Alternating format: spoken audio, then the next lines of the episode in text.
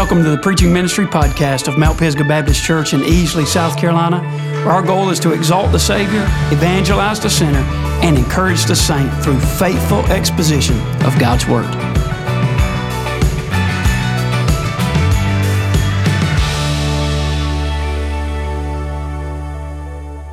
Let's open our Bibles this morning to the book of Luke. Luke chapter 1. Luke chapter 1. We're going to just walk through the first couple of chapters of the book of Luke as we consider Christmas season. And this morning we will find a story of two folks that walked through a time of great difficulty. And they came out on the other side of it. And so this morning I want to preach on this subject. Joy overcomes despair. Joy overcomes despair, from Luke chapter 1. Now, we're all aware that at this time of year, many folks find the Christmas season a difficult time. There's maybe a sense of loneliness that comes at this time of year in a greater way than at any other time. Christmas for many is sometimes painful, and some of those memories resurface that are difficult for you to deal with. Grief sometimes during this season comes in a greater way than at any other time. But the Lord Jesus would desire that you have joy in the midst of your hurt and in the midst of your despair. And so this morning, as we come to our scripture, we're going to meet this couple that's going through a time of difficulty. But we're also going to see that they enjoy a time of delight, because in the midst of their heartaches, they turn to the right place for the answer. Many people are searching endlessly for joy, and our search leads us to a lot of different places. And what I want to say to the saved believer today is that Jesus is not your source of joy. Jesus is your joy. Jesus Christ, who is our joy, lives in and through us, and we must then just appropriate what we already have. See, if you've been saved by God's grace, the fruits of the Spirit ought to be evident in your life, and you should have joy unspeakable, the scripture says. And so even in the midst of darkness and despair and difficulty, we must realize and look to the one who is our joy, who is Jesus, because it is he that overcomes despair. Now, Dr. Luke is going to share with us this morning. He's not one of the 12 apostles. He was a travel companion of Paul, not a Jew. He was a Gentile physician. But Luke provides more detail on the life of Jesus than any other gospel. Luke also provides more miracles than any other gospel does, and we're going to see one of those miracles this morning. So let's stand to our feet this morning and begin reading in Luke chapter 1 as we consider joy overcomes despair. We could say it this way: where are you looking for your joy? Let's begin reading in Luke chapter 1. If you're in verse 5, would you say amen? Amen. There was in the days of Herod, the king of Judea, a certain priest named Zechariah, of the course of Abijah. And his wife was of the daughter of Aaron, and her name was Elizabeth. And they were both righteous before God, walking in all the commandments and ordinances of the Lord, blameless. And they had no child, because that Elizabeth was barren. This is their dilemma. This is their burden that they're carrying. Elizabeth was barren. They were both now well stricken in years.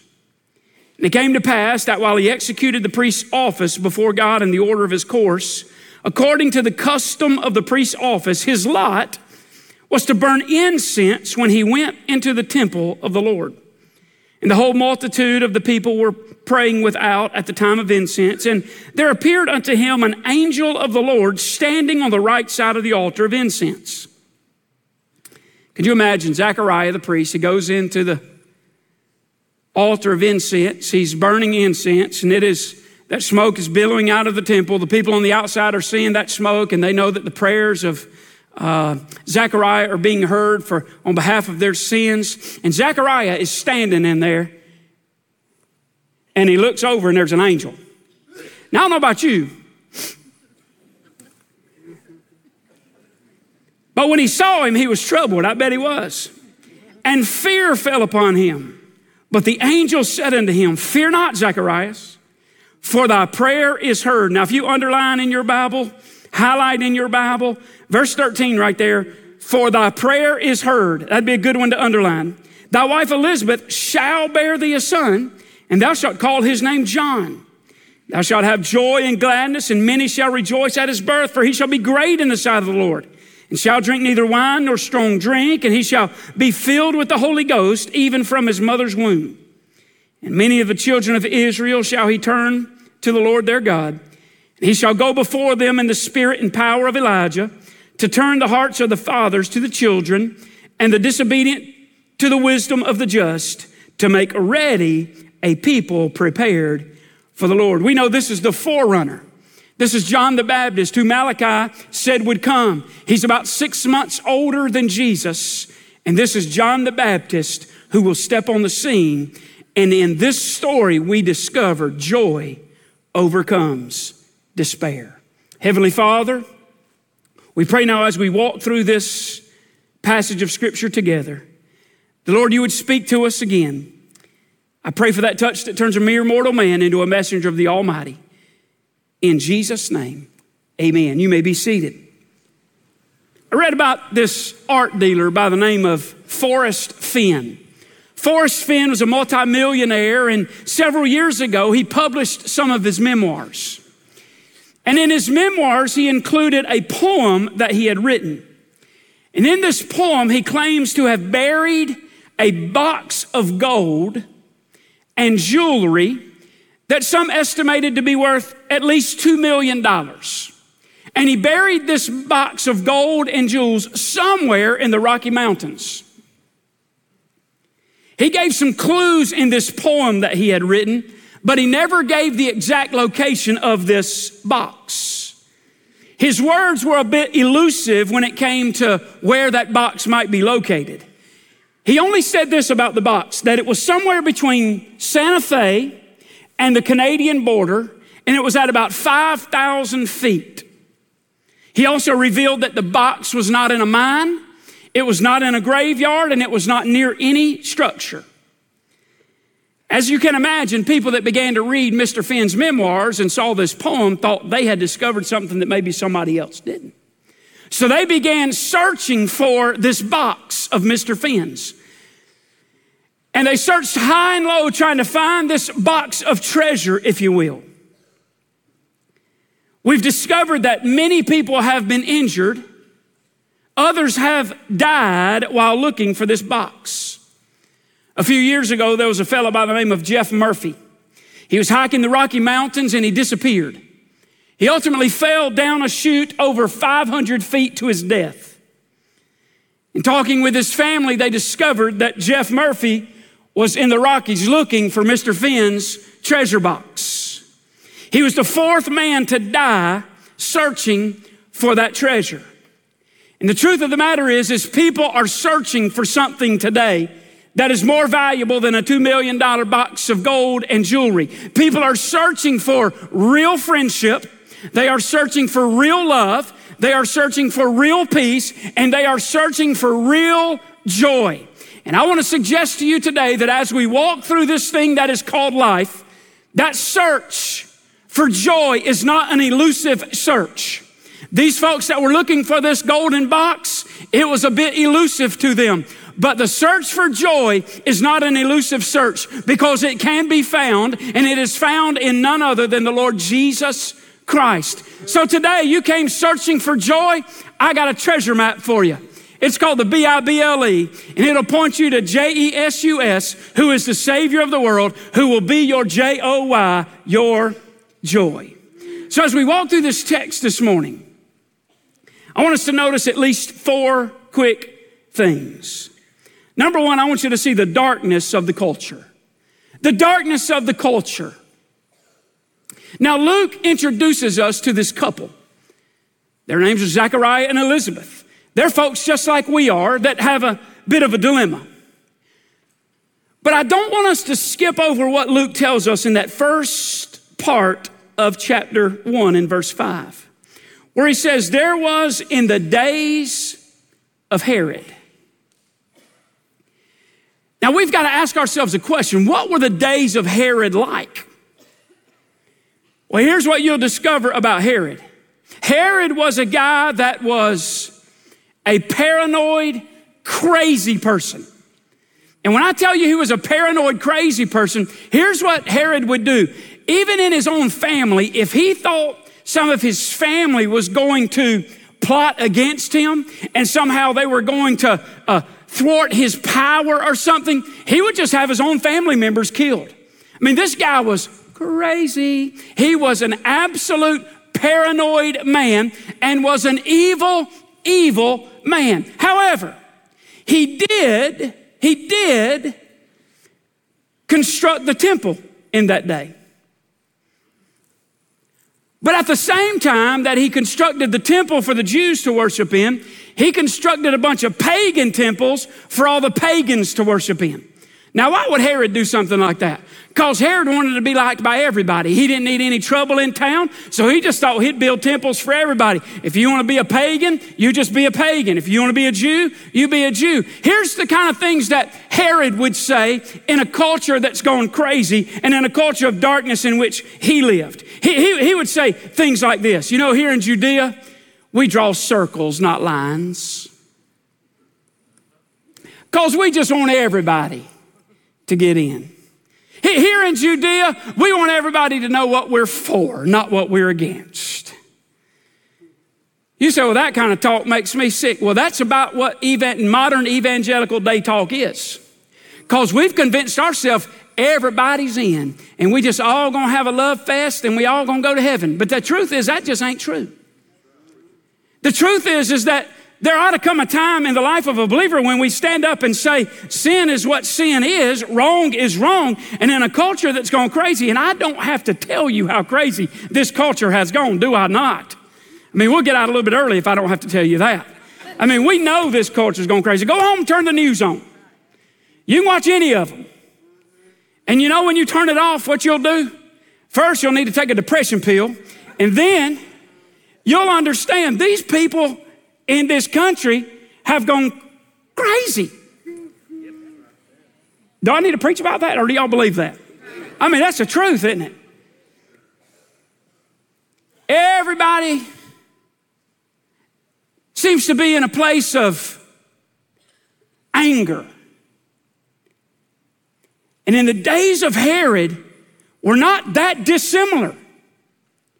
And against the backdrop of a dark culture steps on the scene where Luke introduces us to these two people called Zechariah and Elizabeth. So what do we know about them? Let's look at it. Verse 6.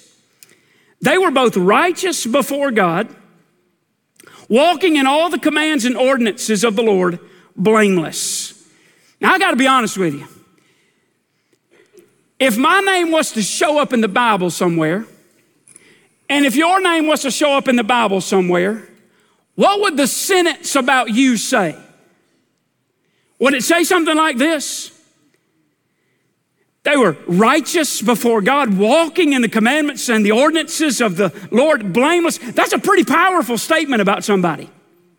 And this isn't their friends that are talking about them. This is not their coworkers that are saying, yeah, he's a high character fella. She's a really moral person. This is not their friends and family and coworkers talking about them. This is Luke being inspired by the Holy Ghost of God saying that these two are righteous. They are walking in the commandments and the ordinances of God, and they are blameless. Now, they are not sinless. However, they take their walk with Jesus very, very seriously. And in a day and hour in which often we are laissez-faire about our walk with Jesus, it was a priority for Elizabeth and Zechariah. What an example they are to us today, that in the midst of a dark, desperate, evil society, they just continue to walk with God. They were a couple that was devoted to the things of God. So we see First of all, the darkness of the culture. Secondly, notice with me the difficulty for this couple. Verse 7 tells us that they had some difficulty. The Bible says they had no child because Elizabeth was barren. They're both now well stricken in years. Now, I don't have to tell you this, but in that culture, when a woman could not have a child, and when she was barren, it caused much despair and disappointment. She would have likely been judged by all the other people in the neighborhood, saying she must be living in sin because she's unable to get pregnant. Now, we know that when we go through difficult things, it is not always a result of our disobedience to God. The scripture talks to us about a man that was born blind, and the disciples went to Jesus and said, who sinned that this man was born blind, him or his parents? And Jesus said, nobody sinned, but this is for the glory of God. Amen. And so we must understand that every time we go through a time of difficulty in this life, it is not always because we have been disobedient to the Lord. It may be that God's doing something that is difficult for us to display his glory in us, and we don't yet see it. That's exactly what's happening to Zechariah and Elizabeth. They didn't have a sin problem, man. We just read about their character. They are a godly couple. But I can only imagine the hurt and the despair that Elizabeth dealt with. Tears rolling down her face as she desired so badly to have a child. Disappointment. Somebody defined disappointment this way. It's the gap between what you expect and what you actually receive. And here's where they find themselves. In the midst of heartache. Here's a godly couple that find themselves in the midst of heartache. Now, if you watch the television and you watch all these crazy name it and claim it preachers that will tell you that if you walk with God, you'll never have a difficult day, they never met Elizabeth and Zechariah. Because the truth is, real people who have a real walk with God often have real problems. And they dealt with great heartache. The truth is, there's a point in that heartache that we all come to that you got to make a decision. Am I going to throw in the towel or am I going to keep going? In the Boston Marathon, between miles 13 and 19, at every mile there is a climb. At the 19th mile, that is the steepest climb of the entire race. Most marathon runners will say to you that between miles 18 and 19 is when, you could say it a lot of ways, maybe the monkey jumps on your back, man, and you can't go any further, or you've hit the proverbial wall. Does anybody know what I'm talking about? I mean, you are at that point where I either got to keep putting one foot in front of the other. Now, I don't know anything about this. I want y'all to know that. I don't know anything about this. But I read that those marathon runners, they have to make, there's a time that they got to make a decision. Am I going to keep running or am I going to fall out here? And it's typically between the 18th and the 19th mile of a marathon. For the Boston Marathon, it's also the steepest climb of the entire race. They call that last hill Heartbreak Hill because that's the spot most people that don't make it fall out. In life, when we're dealing with times of difficulty, there'll come that time Heartbreak Hill will be just ahead. And you're going to have to decide, are you going to let the joy of the Lord be your strength? Or are you going to throw in the towel? Elizabeth and Zechariah decided they would not throw in the towel. There's the dark days in the culture. The difficulty for this couple. But notice their devotion to the custom. See, they weren't going to quit.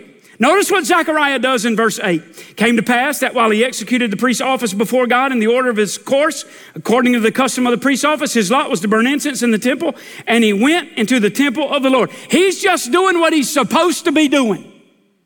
Instead of throwing the towel in and quitting, he just kept doing what he knew to do. Now, if you understand the priests in these days and the order of priests, you would see that there is a hand behind the headlines that is working in Zechariah and Elizabeth's life, and they don't yet know it. You see, in Judea, there would have been some 18,000 priests. 14 of those were given the opportunity and the privilege of offering incense during the course of a single year. So the vast majority of those 18,000 priests would have never had this opportunity.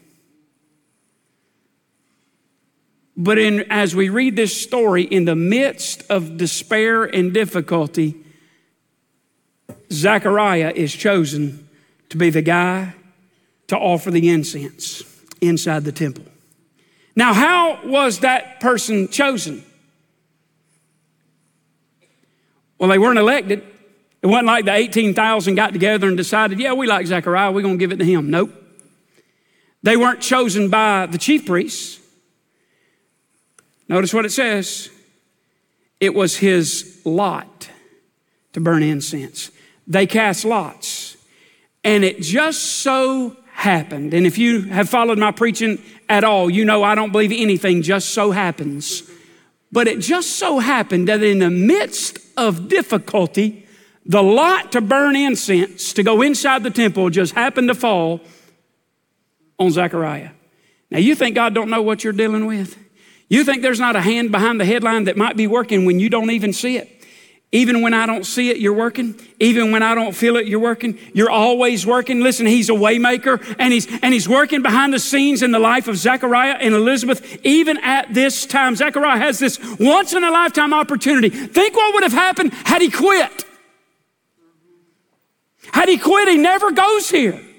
Had he quit, he never has the opportunity to burn the incense and to have this conversation that he has with this angel. In the midst of their disappointment, man, they just stayed faithful. Notice what the angel says to him in verse 13. But when the angel said to him, fear not, Zechariah. By the way, did you see that angel called him by his name? He ain't forgot who you are.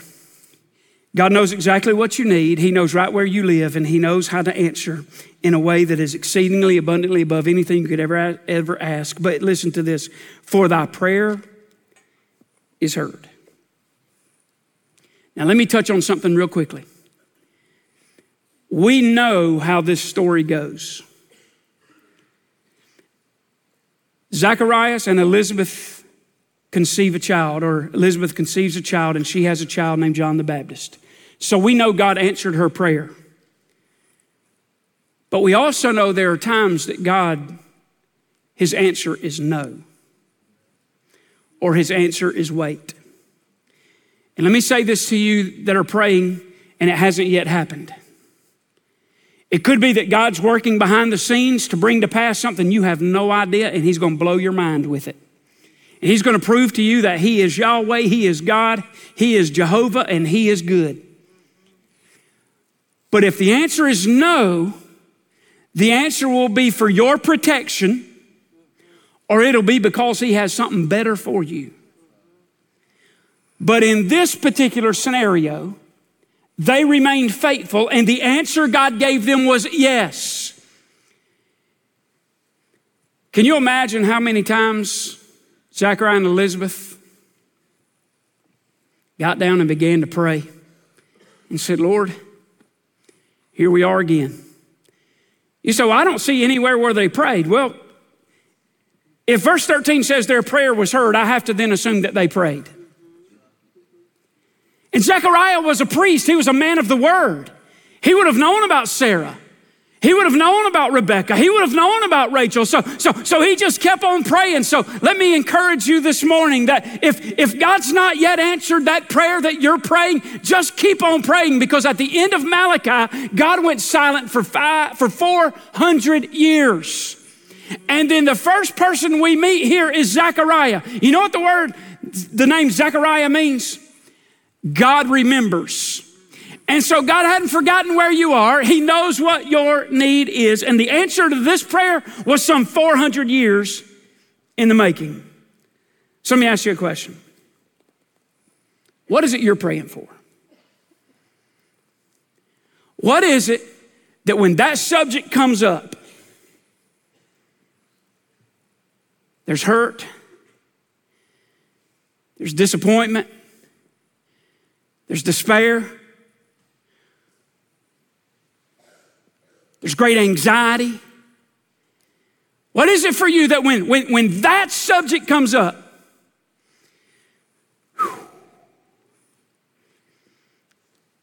I want to encourage you to take a note from Elizabeth and Zechariah's life and just keep on keeping on. It's easy to quit.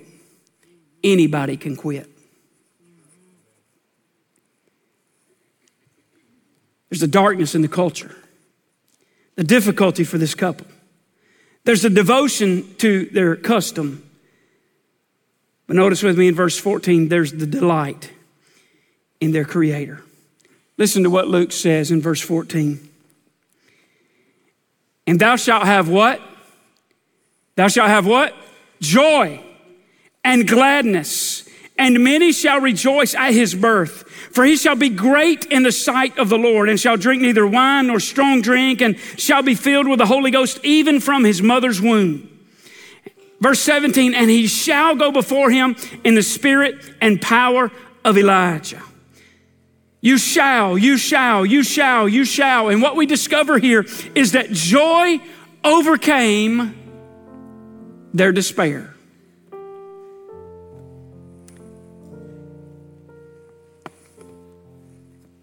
You might be here this morning and you're at Heartbreak Hill. And this thing's gotten heavier than you ever imagined it would be, and the holidays sometimes even causes it to be heavier.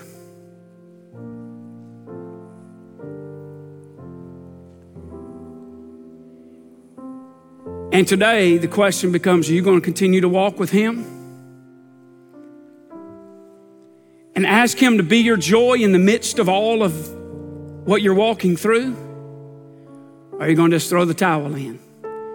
Now, I've been around here long enough to know we got a bunch of saints around here that ain't throwing in the towel. We're going to continue to walk with Jesus. We're going to continue to watch him work, even if it's behind the scenes. But this morning, child of God, let me ask you a question. You're here this morning. You know you're saved. You know you're headed to heaven. Jesus lives in and through your life, and you've got joy of the Lord. But Zechariah and Elizabeth would have also told you they had the joy of the Lord, but they were dealing with something that caused them some despair and some disappointment. So again, I ask you the question, what is it in your life that when it comes up, there's some pain there, there's some hurt there? Can I encourage you this morning to just find a spot in an altar and say, Lord, in the midst of my despair and my disappointment, I want you to be my joy, because Lord, I know you're living your life in and through me. And you know in my flesh, I do not want to walk through this time of darkness and difficulty. But Lord, I pray you'd give me the strength that I need, that is your joy, to walk through this. Could be you just need to find a spot in an altar and say, Lord, during the holidays, this is going to be tough, but I pray, God, that joy would overcome despair. And it could be that you're here today and you don't know Jesus Christ as Lord and Savior of your life. You're not just in a desperate situation. You're not just in darkness, but according to the Word of God in Ephesians chapter 2, you're dead. Spiritually, you're dead. And you need Jesus that went to the cross of Calvary to come and rescue your dead soul quicken your dead spirit, make you alive in Christ so that you could experience joy unspeakable by knowing that you are headed to a place called heaven. Because the truth is, we all leaving here. And it's one of two places that we'll spend eternity. It's heaven or hell, and there is no in between. And the greatest joy you'll ever experience is Jesus. So as we stand to our feet this morning, we're going to have a song of invitation. I wonder who it would be. Join me in an altar and say, Lord, I know I'm saved, but Lord, there's a prayer need that I have today that sometimes causes me to despair, sometimes causes me to hurt. And Lord, I want to just today give that to you and enjoy the joy that you have given me. And understand, Lord, that you're at work, whether I see your hand or not, you are working. That unseen hand is working. And just declare today that joy does overcome despair. And if you're unsaved here today, you don't know Jesus Christ as Lord and Savior of your life. We've got pastors that'll be here across the front.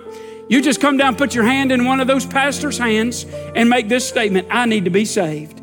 We would love an opportunity to show you how you can leave today knowing heaven is your home. Heavenly Father, we pray now during this invitation, you would speak to hearts. May we do business with you, Heavenly Father, because the truth is, all of us have something that we're praying for.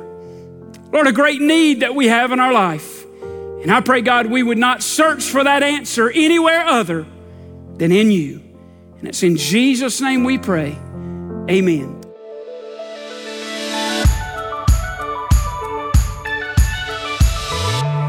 Thanks for taking the time to listen to the Preaching Ministry Podcast of Mount Pisgah Baptist Church. If you'd like additional information, please visit mtpisgah.cc.